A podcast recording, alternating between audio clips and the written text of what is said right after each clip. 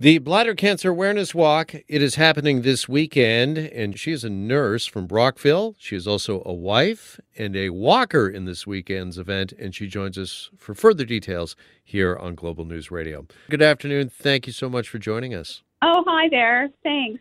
Thanks for having me. Appreciate your time. Uh, first of all, can you tell us uh, why you're participating, why you're walking this weekend?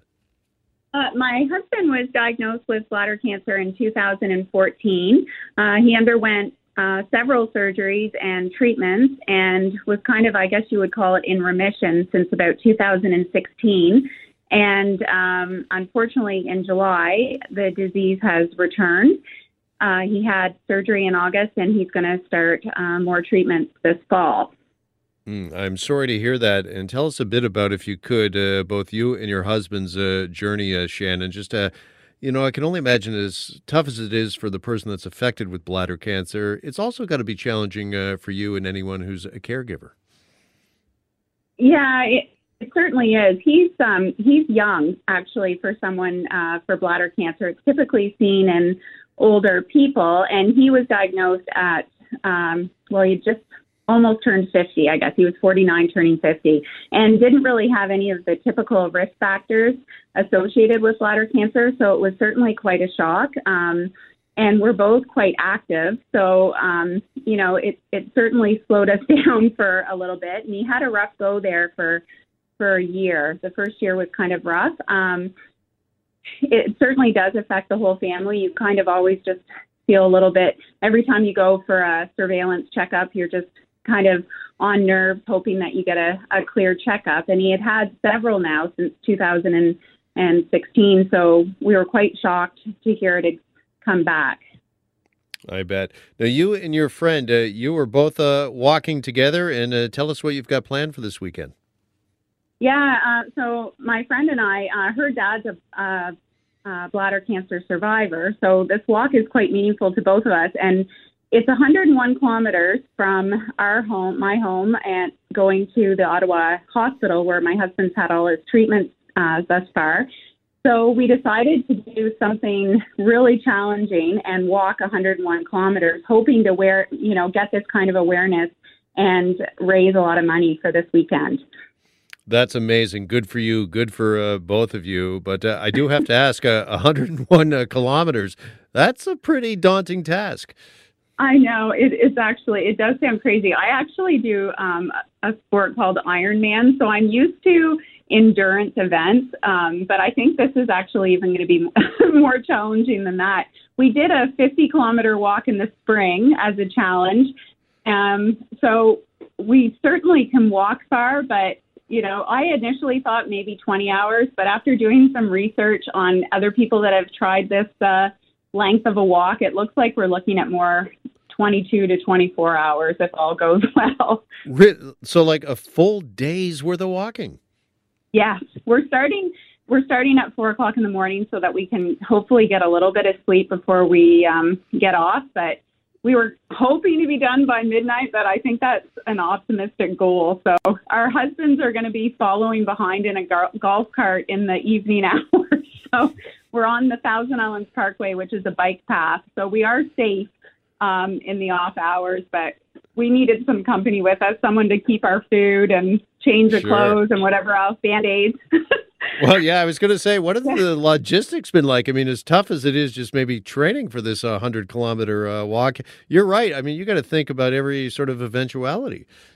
Yeah, like we're we have uh, bags planned with all elements. It looked originally like the weather was going to be great the whole day, but I think we're going to be finishing, uh, you know, finishing the walk in the rain at this point. So we have all kinds of gear already packed. We have lots of band aids and uh, Voltaren muscle ache gel and Advil, and then of course um, we're going to have food, you know, because we're going to have to eat, obviously, and, and keep um, rehydrated. So it's a lot to think about, actually. And we do have people that are going to, at different times in the day, join us for portions of the walk, which will be motivating for sure.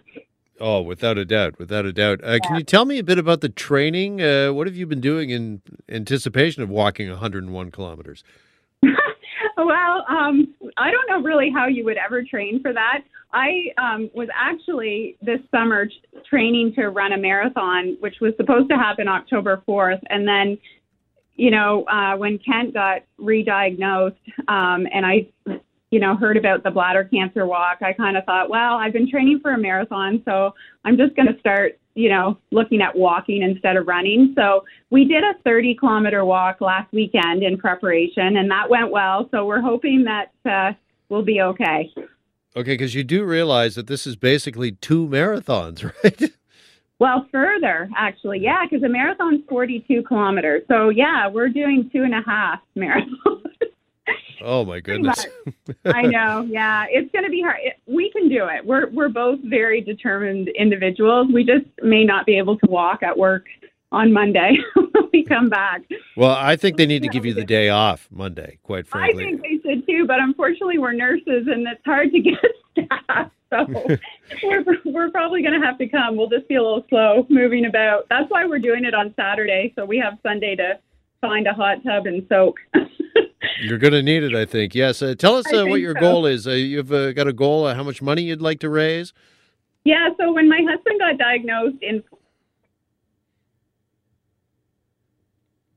Cancer uh, Foundation out of Ottawa, and I raised ten thousand dollars, one hundred and seventy.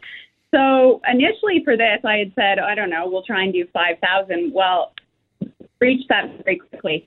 So husband said, a dollar so at 10,171 is our goal. Uh, Saturday. Last time I checked, we're at like $9,300. So I'm hoping we make.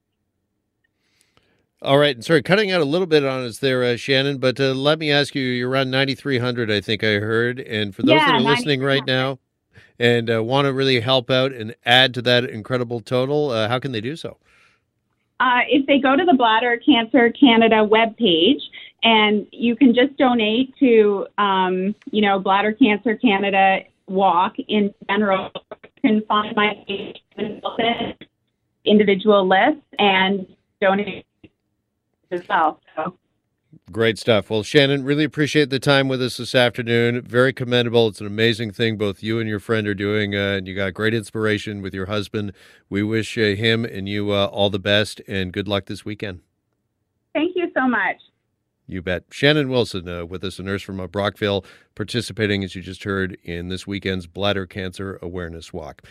Hi, it's Shauna, and I might be a bad parent because my kids think french fries are vegetables. Hey, it's Ryan, and I might be a bad parent because I went out for wings when my wife was in the hospital after giving birth. Johnny here. I might be a bad parent because in my house, the tooth fairy gives pocket change. But we're not alone. Len emailed us and said his six year old daughter's Tarzan moment going from love seat to La-Z-Boy by curtains made him more proud than any dance recital. and Andy left his two year old at the rink. All right, guys, I'm sure we're not alone. Like Andy's kid. For stories and confessions like this, make sure you check out our podcast. It's called Bad Parents, and it's available wherever you get your podcasts. I left a glove at the rink.